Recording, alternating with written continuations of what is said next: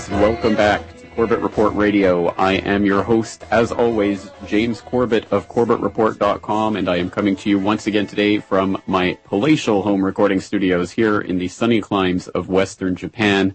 And it is the 9th of November 2011, depending where you might be in this world right now, but it is the 10th of November 2011 for me. So it looks like all of those end of the world predictions about the 11-9 events may not have come to pass, although I guess there's a few hours to go for those living in the Pacific time zone, like tonight's guest. But uh, before we get into that, I would just like to thank everyone for staying tuned during the, well, technical difficulties that we experienced yesterday. That was, uh, well, it's just one of those things that happens, and as I say, it's just one of those things that once again goes to show that we are more and more in this uh, technologically wired world, and when things go wrong, they can really go wrong. But anyway, thank you for staying tuned through all of that, and for those out there who are interested and wondering, yes, I actually did have to go and get a brand new computer, and uh, can't really afford to do that, but uh, it's just one of those things. And since this really is my full-time job now, well, it's just one of those things that can't be helped. So anyway, as, uh, with all of that as prelude, of course, I would like to welcome on tonight's guest. Of course, we have Lieutenant Eric Shine, who was so good as to help out and to co-host and even host the program yesterday during my technical difficulties. And uh, unfortunately, we didn't get much of a conversation yesterday because of those technical difficulties. So I'd love to have him back up tonight for another hour, and he's been gracious enough to do that because I think there's so much going on in the world right now that we we have so much to talk about, and I'm very interested to get his take on it. So, Lieutenant Eric Shine, martiallaw911.com, crossingtherubicon.org. Thank you again for coming on tonight. Thanks, James. Appreciate it. And um, out to all your listeners, and um, old and new, and I guess you're actually getting uh, pretty high ratings, and a lot of people. They were doing a poll right now at RBN, and um, you're getting some pretty good response. And um, now that you're doing this as your sole income, as your uh, I don't want to say career path, but uh, form of employment right now, and, and possibly career path is um, to support you, and to ask the listeners to support you in any way they can. Well, thank you for that. I do appreciate that, and it is true. I do need the support now more than ever with this new computer and everything. But, but also, also of course, uh, on your case and the support that, that you obviously need for that. And I'd like to get into that. But before we get into that, I understand that uh, a little bird is whispering in my ear that you're going to two nights a week now on your own uh, Republic Broadcasting show. I'm glad you mentioned that. I was going to bring that up, and I was trying to go down the laundry list of all the things I wanted to mention, and that was one. And um, now on Saturdays and Sundays at nine o'clock, the network has been gracious enough to open up a second slot. So we'll get into some stuff on Saturdays Right, and just to make sure that's 9 o'clock Pacific, 11 o'clock for our listeners on KHFX 1140? Yes. Yeah, okay. And that will so, be, um, we'll, we'll break into some issues on Saturday, may take some calls, and then hopefully carry over uh, whatever we talked about on Saturday into Sunday. Excellent. Well, I'm looking forward to that, and it's good to hear that you're going to have uh, even more of a chance to get the word out on these things. So that's that's very exciting. What else is on that laundry list of yours? Well, of course, the case I need obviously a, a political, um, not a political. I mean, this case is political, but I need a legal yeah. defense fund. Yeah, I don't think I you're a... going to get political help out of this, but certainly yeah, right. you need legal help. Yes. Well, no, I, I think I can and should get political help, but it should come from the people because the people are the ultimate oversight of the government, uh, politically and otherwise, economically and more, uh, because it is you know, upon the people that our, our government only works when the people force it. Absolutely right. I couldn't have said it better myself, and it's important for us to remember that the government is us and we are the government, so we have to take it back. But on that note, let's take a few minute break and we'll be right back after these messages.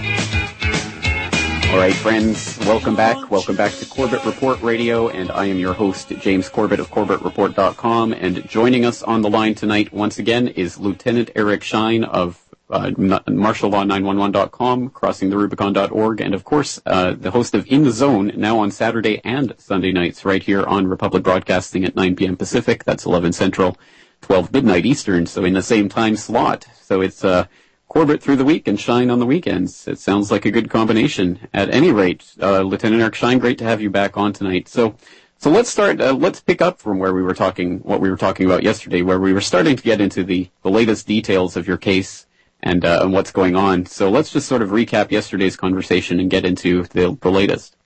Well, the long and the short of it is uh, the Coast Guard is now declaring that it's a branch of military. It's not supposed to be. Supposed to be a federal maritime police force. It's saying that it's a branch of military and homeland security, where no branches of military are supposed to exist.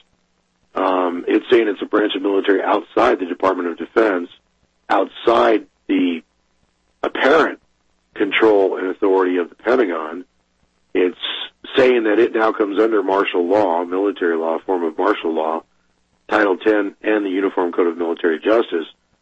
And Title 10 is only supposed to be for the four regular branches of the military in the Department of Defense, Army, Navy, Air Force, and Marines. But it's now moved almost like it's a tank or an atomic weapon or some special weapon or munition uh, or platform, some military platform. They've moved it out of the Department of Defense and are operating this, you know, military weapon, uh, military gavel outside of the Department of Defense under military law, UCMJ Title 10. And that is martial law. I mean, that's my website's been out, and I've been on this, you know, for want of a better word, kick for the last, um, you know, since 2003, 2004, uh, or shortly thereafter, when the Coast Guard, a branch of military that I'm not in, brought charges against me as an alleged civilian using JAG military, you know, Coast Guard commissioned officers in uniform. Minimally, they're police officers. So it's, it's like a police court.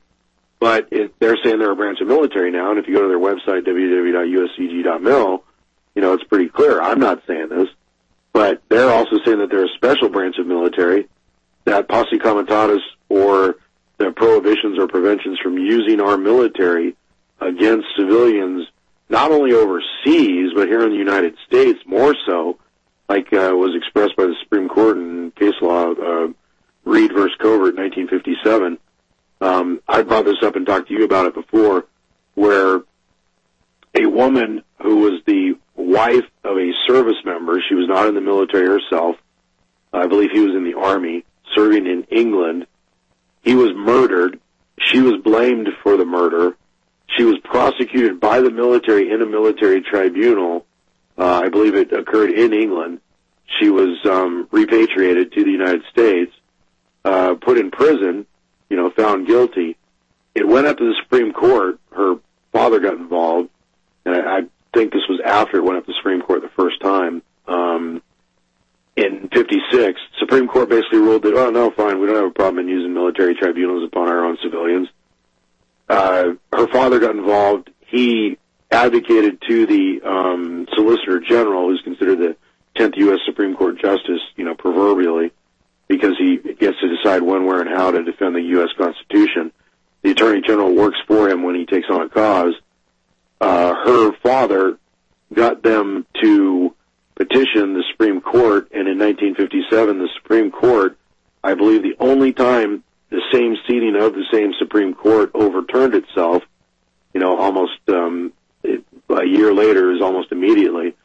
And uh, Hugo Black, the justice who wrote the uh, majority opinion, went all the way back to the Magna Carta of 1215 AD from England, from Europe, and expressed why we have a bright line of separation between the military and civilians and military and civilian affairs, and that we in the United States do not use the military to enforce civilian law.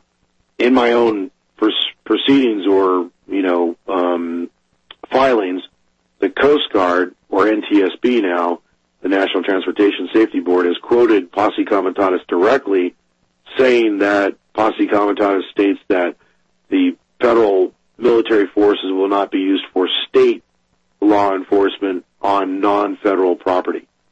And so they're kind of getting into the whole thing like the language on wiretapping, and they're trying to be specific and skirt the issue or the intent or spirit of the law. Uh, Well, that's it. It's not. It's not only that though. I think it's also the fact that they they like to try to take both sides of the issue. Because I've had some feedback on this issue from some coasties, and I have nothing against the coasties themselves. I think uh, they they're well-meaning people who are just caught in this uh, this behemoth of a system. Uh, But uh, they they defend the system, which is bizarre to me, by saying that. It, when when they're arguing about the military side of it, they say, "Oh, we've always been part of the military, and we can be part of the Department of Defense, and we've been brought into the military for wartime purposes." But then when they're talking about policing action and policing civilians, they go, "Well, we're a pol- federal uh, maritime police agency. That's what we're supposed to do. How can we not uh, police people?" So so they're arguing both sides of the argument at the same time, but those Oh, two that- things but- cannot go together. Exactly, and therein lies the problem, and that's the rub that's been there since the Coast Guard was started. There is a strategic and a national security interest in taking things like your lighthouses and your ports and port security and uh, even ice breaking, uh, life saving, and other issues that are predominantly civilian in nature, especially in peacetime, and bringing them under uh, at least to where you have uh, military personnel uh, higher up the food chain who are working with or under civilian personnel like the Secretary of Defense uh, or Secretary of Transportation and others, so that the strategic and or uh, military importance or national security interests of those assets are not uh, utilized against us or minimized in such a way, uh, or even to where the military would overtake and, uh, uh, for want of protecting the country uh, and or the people, uh, riding roughshod over the Constitution and due process and you know our system of civilian law. Exactly right. Exactly right. So, so what? Uh, I guess the the question is, what does this all add up to in terms of your case specifically, and where they're trying to take it? Because uh, there's a lot of profound implications of your case, and one thing that I wanted to pick up on yesterday is that uh, you were talking about um, modern technologies that could that really should and could be used in in the courtroom settings um, these days. And, and you mentioned Reid versus Covert, and I know you've mentioned before in that ruling they they say there's no reason why we can't try people in in America, no matter where they are in the world. Planes, Exactly. trains, and automobiles can bring them And that back was home. in, in the fifties. Exactly, exactly. And- And, now, so now we're in this this digital age of all this remarkable technology. Yet we still don't have video uh, recordings of proceedings. I mean, it's it's ridiculous. Well, and they're saying that that's a, a uh, like even on this the psychiatrist issue, they've tried to force me under a psych exam, and they didn't want it recorded and didn't want me to allow to have an attorney there. So how is that not an ex parte proceeding that's independent of and separate from the court proceedings? But they want to allow somebody to come in who was there, observe it, and give his secondhand uh, uh, opinion about what was seen and heard rather than we've got the technology, audio, you know, then it, it's for all eyes to see. They made it in the transcripts as if I was rushing the bench. The judge literally threw it in the record like, Mr. Shine, Mr. Shine, sit down, sit down, sit down, sit down, sit down, and went on into the record, on and on and on. As I'm sitting there with my eyes wide open, going like, what are you doing? And Right. realizing that he was trying to fill the record with um, falsehoods. You know? Did you manage And to I- get that into the record? Did you say? well, and I I also confronted it, and I said, Your Honor, I do not appreciate that.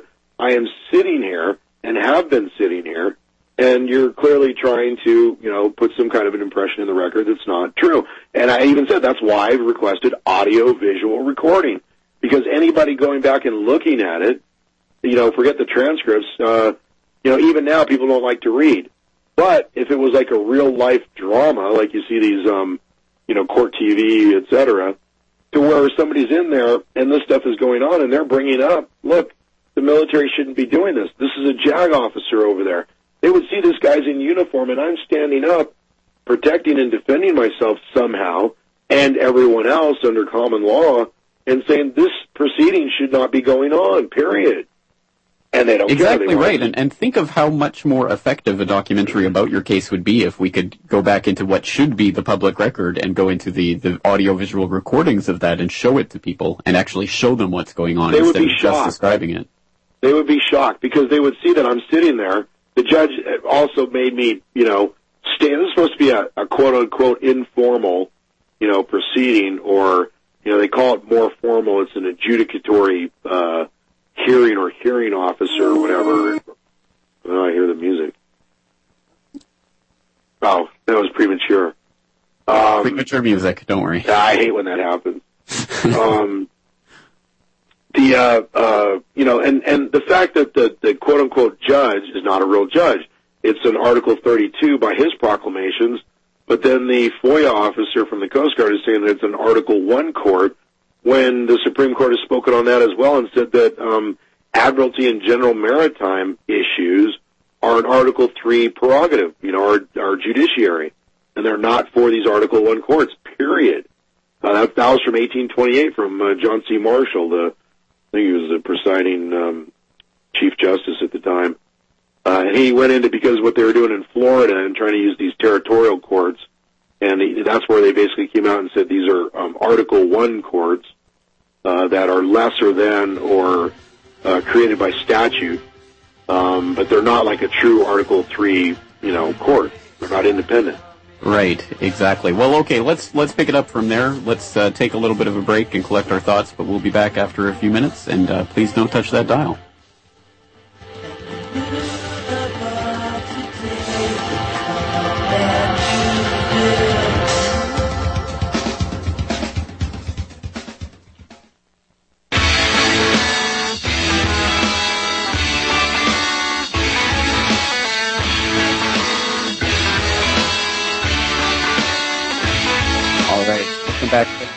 Welcome back to Corbett Report Radio. Of course, I am your host, James Corbett of CorbettReport.com, and we're welcoming you tonight, wherever, whenever, and however you might be listening to our voices. And of course, I'm here with Lieutenant Eric Shine of MartialLaw911.com and CrossingTheRubicon.org.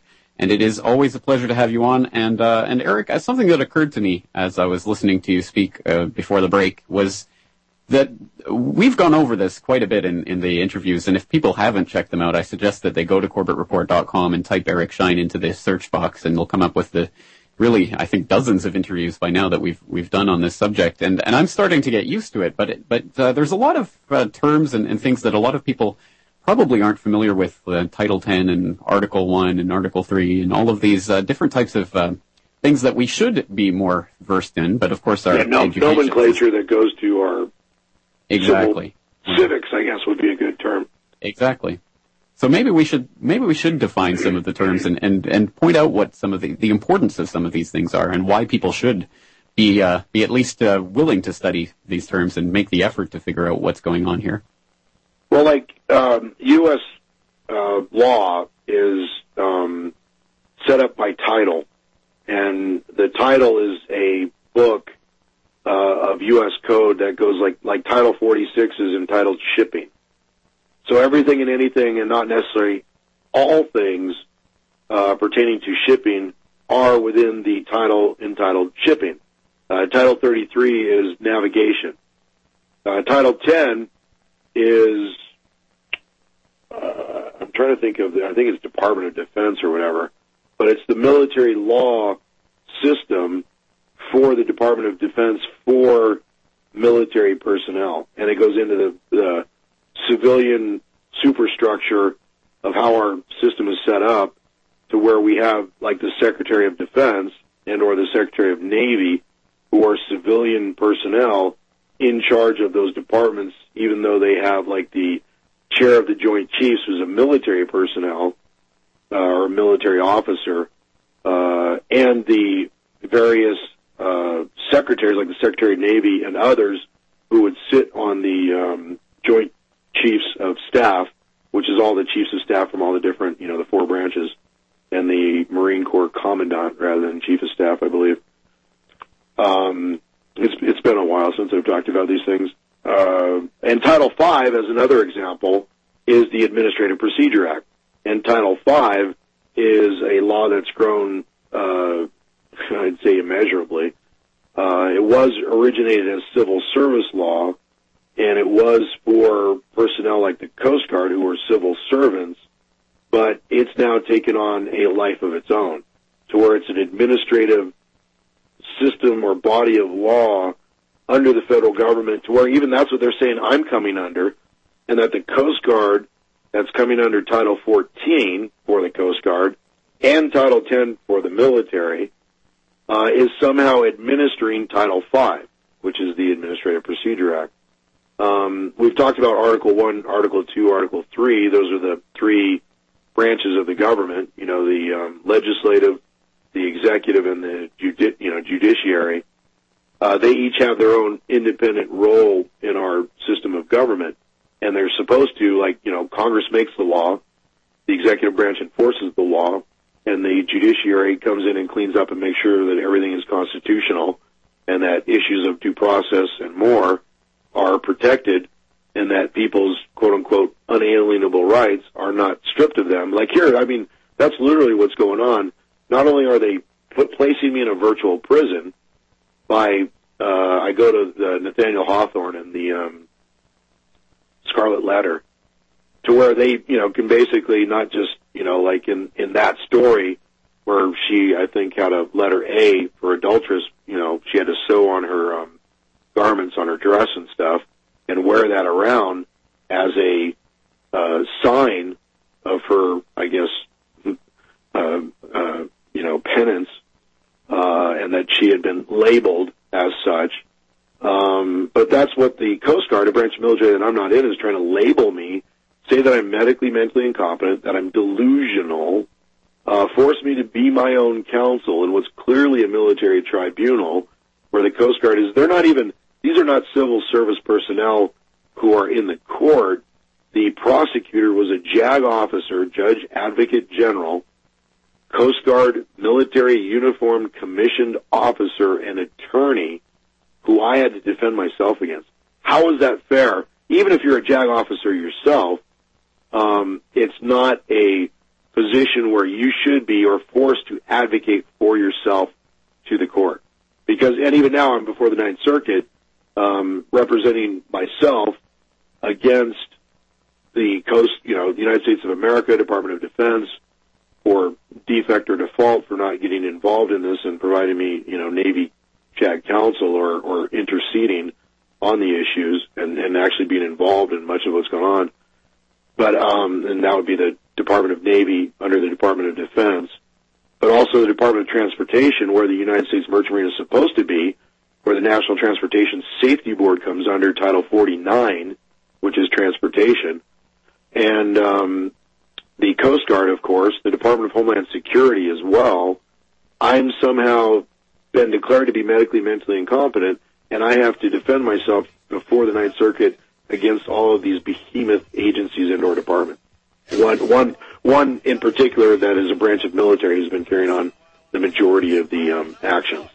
Exactly. And it's a behemoth that unfortunately only keeps growing and growing, so we'll have to start cutting off the heads of the Hydra when we come back from these messages with Lieutenant Eric Shine here on Corbett Report Radio. President Jimmy Carter.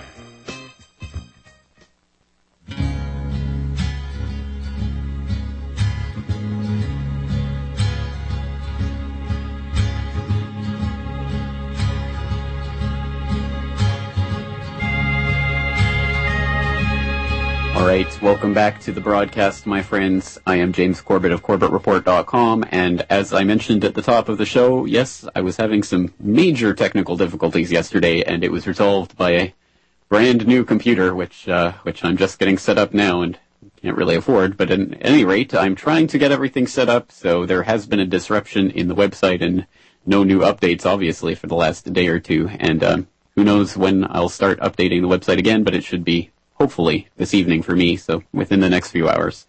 So just wanted to uh, throw that in as a, uh programming note for anyone who's wondering about CorbettReport.com and of course YouTube.com slash Corbett Report where you can find I think close to 500 videos now that I've done over the last few years documenting many, many, many issues including the plight of Eric Shine and the growing encroaching martial law system that we have which I think a lot of people think martial law is something that will be that is not here now and will be here tomorrow night. But I think of it more as sort of a sl- slow, creeping, crawling thing that's coming to us piece by piece, and um, and it's already here. I think it's just a question of to what degree it's uh, it is here. So um, so let's continue with our conversation with uh, Lieutenant Eric Shine. And actually, I wanted to to draw out something that you mentioned at the end of uh, last night's broadcast, which I thought was really interesting, and I, would like to pick up from there. You're talking about the Occupy uh, Occupy the Courts movement that they, that you've heard of going on. I haven't heard of this, and I don't know much about it, but I think it is an exciting idea if it is being proposed. So perhaps you can tell us a little bit more about that. Well, no, actually, some callers had called in on either uh, Thom Hartmann or um, I'm trying to think of uh, Mike Malloy's program or whatever on K Talk up in L.A. AM 1150 and I guess there's other uh, discussions about this, and even many of the Occupy groups that have websites now, like Occupy LA and others, have a legal section in there. And and it's been something that I mean, because this really, it, it's not just about. I, I mean, it's Congress, it's the courts, it's the uh, executive branch. Um, the only way that you can ensure that the system changes is to to have the people impose themselves as the oversight on the government and those in the because the problem is not the government or the form of government it's the people in the government who have literally you know uh, from passing things from family member to family member from father to son and so on and so forth uh, to where our system has become much more uh, like a kingdom uh, much more royal in nature. We have, you know, we even refer to them now as aristocrats or elites and others, where we have a separate and distinct political class, and you cannot get into that political class unless you're part of the corporate class or the moneyed class. Uh, it's no longer of by and for the people. Um, but one of the areas or avenues that's getting so, I mean, even if you look at the Law Journal, they've talked about it's a fraction of one percent of cases that actually get into for a jury trial now. And I don't think it's because people don't want to. I think it's because they're being precluded from, or they're using things like Rule 56C under the Federal Rules of Civil Procedure to preclude, under summary judgment, a uh, an individual from getting their disputes heard before a jury of their peers, to where the jury of their peers are allowed to not only decide upon the legal matters but the factual matters as well. Right. I mean, what you described to me sounds uh, particularly horrifying because it's not just a plutocracy; it's a it's a hereditary pl- plutocracy. And then the question always becomes, with something like that, that's become ensconced with generation after generation, just passing the torch to the next bunch of thugs. How do we ever get that torch out of their hands? How do we wield that power and, and get it back for the people? Well, and that goes back into like civics courses and understanding what a republic is, and that you know, for it to be of by and for the people the people have to step forward and, and in times like these, uh, uh, not only hold the government and the people, I mean, with the, with the bank scandals and everything that's happened, uh, the, the bailouts and more, not one person has gone to jail. I mean, you could throw Bernie Madoff, I guess, out there and, um, his was kind of a individual and more peculiar, um, but it's, it's a prime example of the magnitude of corruptions that are going on. Because if Bernie Madoff can do this, he gets caught, and it's you know decades down the road, and we're talking fifty to seventy-five billion dollars that is involved. What else is out there? And uh, uh, that's a good point, and I don't want to distract from the issue because you make an excellent point that no one has really gone to, to jail directly for these banking scandals. Um, I, I, think Madoff was a was a different thing altogether. But I'm wondering if you've heard of the the Jon Corzine scandal at MF Global. Uh, not offhand. I know who Corzine is, but what? Yeah, Corzine. I guess. Oh no, no, I have. I've I've heard of it, but you'd have to refresh my memory because MF. Uh, I've read a couple articles that go into it. Right. Yeah. It's uh, basically a big scandal where they they have absconded in the last few weeks with at least six hundred and fifty nine million dollars in their customers' accounts as the business started to unravel, and uh, and so Corzine just got kicked out, obviously, but. I'm assuming there's going to be some sort of investigation, but unfortunately it's apparently being led by Gary Gensler of the CFTC, who uh, who was actually working for Corzine back when they both worked at Goldman Sachs. So Right, um, Goldman Sachs, baboom. yeah. Yeah. Yeah. So it, it is just this big incestuous circle of the elites, quote unquote, and I hate using that term because it puts them on a pedestal that they don't deserve to be on. But it does indicate the fact that they unfortunately have the levers of power in this system. And again, it, you've got the fox guarding the henhouse in just about every possible avenue that you can think of. Um, so And it the- goes from top, I mean, it's literally from top to bottom. That's how corrupt, I mean, in my own situation, I cannot believe that one person is not, ste- well, actually a lot have. There have been people who've recused themselves, but not to my betterment or to, uh, help me.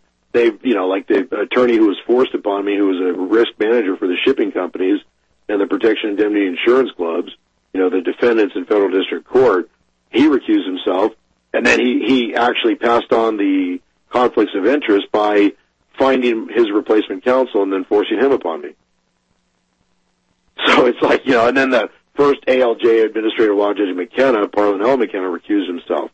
Uh, Jonathan Axelrod, General Counsel for the union, recuses himself only after he forced that uh, uh, first attorney upon me, and then he turns me over to the shipping companies or the general counsel for the federal employers, federal contractors, shipping companies, and has this guy Chuck Wolf in Chicago, no less, uh, own and control my legal counsel in the Department of Homeland Security proceedings to protect and defend themselves from actions in federal district court.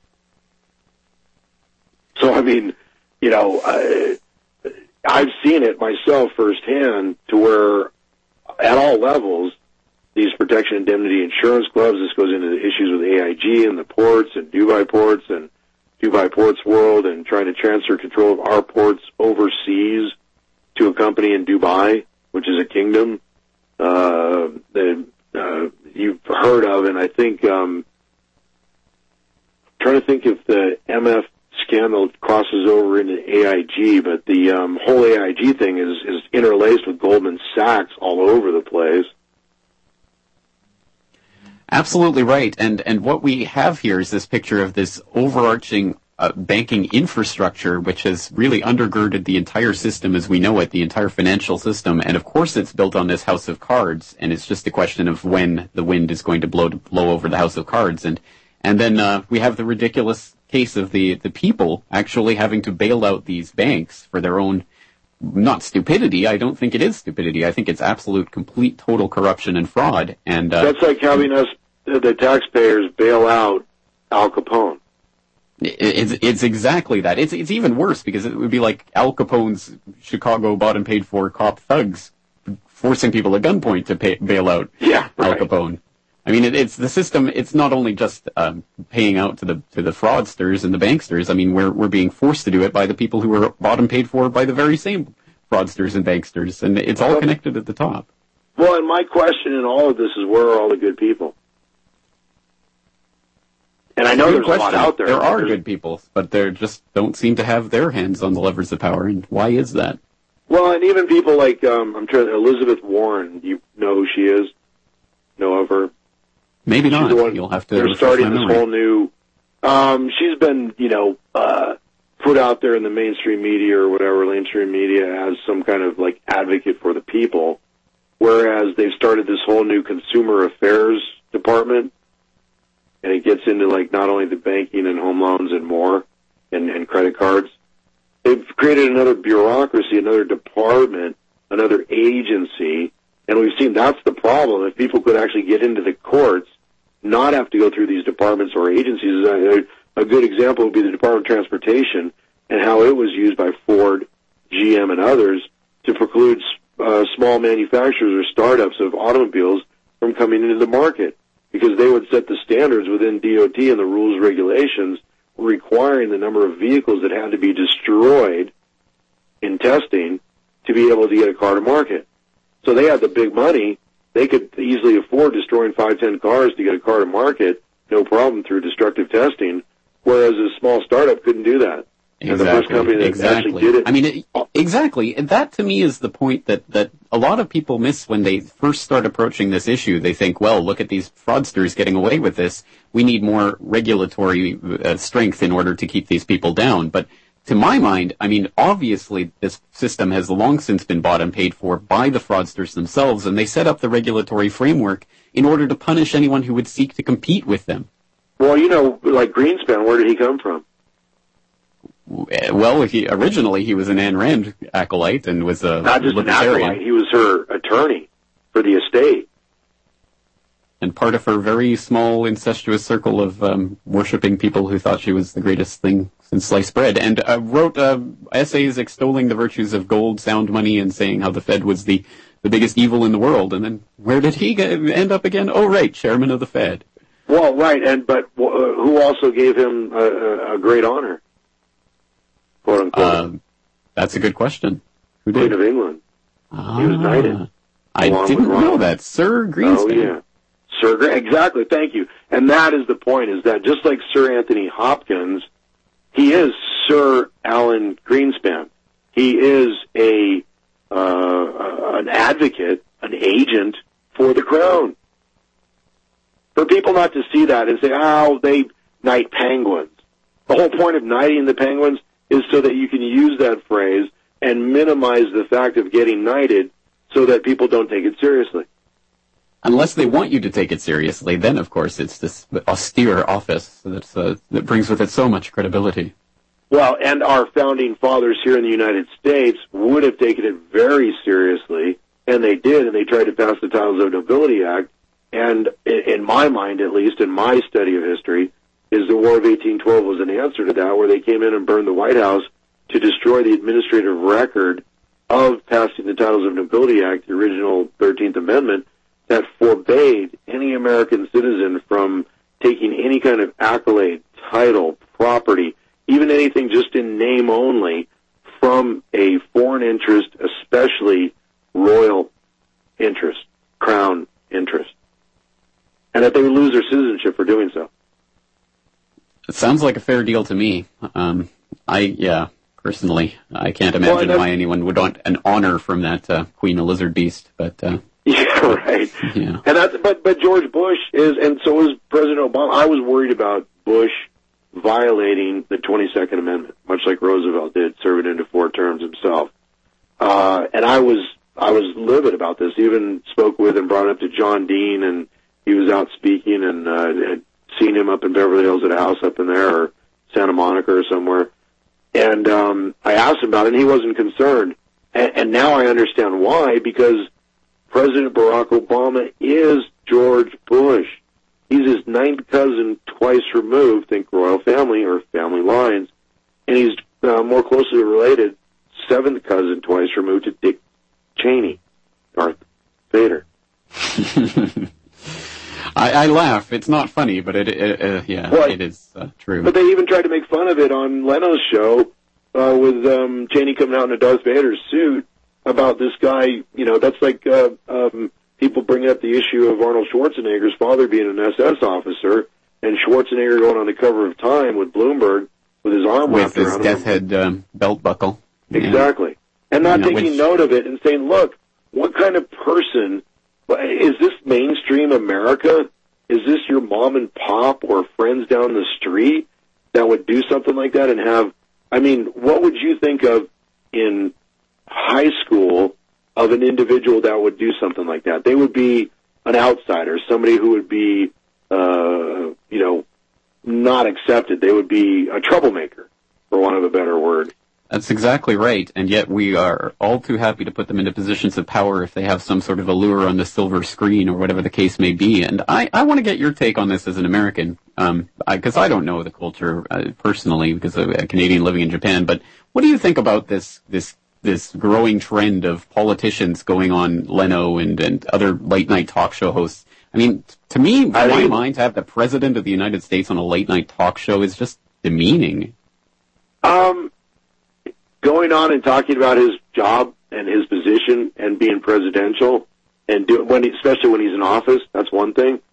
Doing it and talking about his personal life after he's no longer president, I wouldn't have a problem with it to an extent. right, right, but, right. but but but going on and selling himself and being more personal so that he can stay in the office of president and represent not 99% of us out here, but the 1%, the people who put him in power. um, you know, you could look at even the issue. I, I wanted to mention real quick because I know we're running slow on time. I am afraid, much like I was with um, the 22nd Amendment and Bush and him staying in office and trying to serve. And, and I mean, they were playing games with that. Even Giuliani tried to play that game in um, New York with um, Bloomberg, excuse me, and stay on in office as a co-mayor of sorts. My concern right now is that these people, who they are and what they're all about, even though it appears that President Barack Obama is a corporatist, is one of them, is representing the one percenters, I believe, at least in my uh, analysis of the issues. He represents uh, the uh, medical industries, not small mom and pop, but corporate medical, you know, insurers, uh, large insurers, um, and more, is that they will sacrifice him, and he may not see it that way, uh, to where they would take him out just to bring in martial law. And that there's even Absolutely talk right. That's absolutely right, and that's something that so few people I that I know even contemplate that possibility that uh, that something like that could could be set up in that way. Because ultimately, what are these these politicians to the people? I mean, I, I'm not a big fan of Chomsky and some of the things he's said over the years, but one of the things that I think he got right on is when he said that uh, basically they sell they sell politicians like tubes of toothpaste now, and I think that's that's the way I see a lot of these puppet politicians. They're just tubes of toothpaste that walk around Well- spouting whatever their masters tell them. But we are right up do- against a break, so let's just take What- a few what do minutes break, and we'll, we'll be right back toothpaste, after though? this. Every move he makes, another chance he takes. Odds are he won't live to see tomorrow.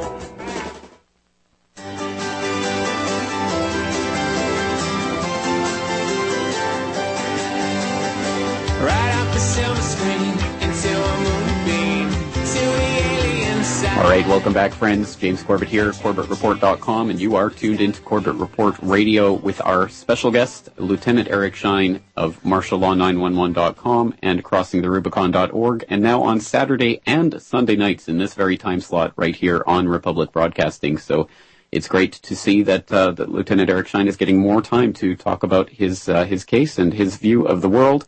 And just before the break, I was mentioning the uh, the analogy of uh, politicians as tubes of toothpaste. And uh, during the uh, during the break, um, Lieutenant, you had a very interesting take on that. Why don't you tell people what you asked me? uh, about what you do with a tube of toothpaste when you're done with it, or done squeezing it, That's it. What do you do? You throw it away. throw it away. And that, you know, even though Obama may have served their purposes, uh, you know, faithfully, and you know, as far as insurance and not prosecuting uh, any of these cases or investigating them properly as to what's going on in the bigger, you know, scheme of things, literally, uh, that at some point they will discard him if that suits, suits Right. their purpose. and- exactly, and that's not just, I think, for the president. I think that's for all the people, the, the lackeys who serve the system and uh, serve it faithfully as they will. Uh, they'll still get discarded in the end. And so people who think they can sell out to this system and sell out to the evil and just live the good life that way are, are in for a unpleasant surprise when they find out the psychopathic uh, controllers at the top don't um, don't have any regard for them whatsoever. But, well, um, even but- if you look at some of the issues like on tobacco, and uh, uh, what's the individual from um, about you know going into the countries and doing the um, deals not just with the IMF but um, uh, economic hitman uh, John is it John? I know the name. It's not coming to me at the moment. Yeah, but Perkins and and yeah, Perkins. Right.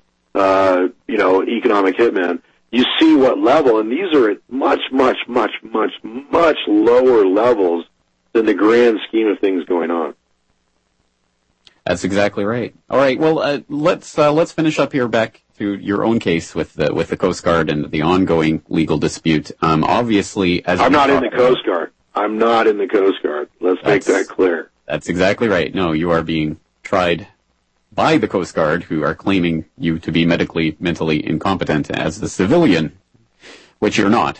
But again, this is all the uh, legal kerfuffle going on. But but let's once again put the call out there for people who are in some position to either provide help or to get someone who can help um, onto this case, because really, I mean, the Coast Guard has stolen your life and your livelihood as, and in, during these legal struggles, and I don't think um, a, a lot of people out there really understand just how just how devastating that is until it happens to them. And uh, and that the point here is, that we are in a common law system, and what precedent is set here will affect all of us, or at least everyone in the American system. So I think it's extremely important for people to, to get behind this and to help out in whatever way they can.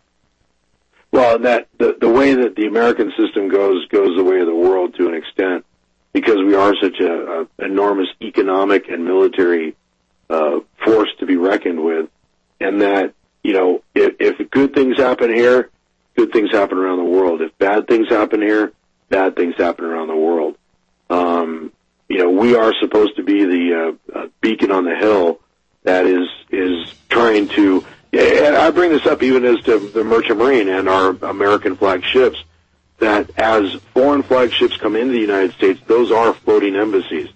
That when American flags, under American law, American laws, rules, and regulations, American um, construction Uh, uh, parameters goes overseas, we extend our ways of life, our constitution, due process, and more. Exactly uh, right. And overseas. unfortunately, yes, the president that's being set is a terrible one. Well, we are fresh out of time, but un- we will undoubtedly have you back Oh. in the future. Sunday. Lieutenant Shine? Yes. Oh, yes. I'll be on uh, in the zone this coming Sunday in this very time slot on RBN. So stay tuned for that. And thank you all for tuning in tonight. And thank you all for listening. I'll see you again tomorrow night. Thank you, Lieutenant Eric Shine. Peace. Thanks.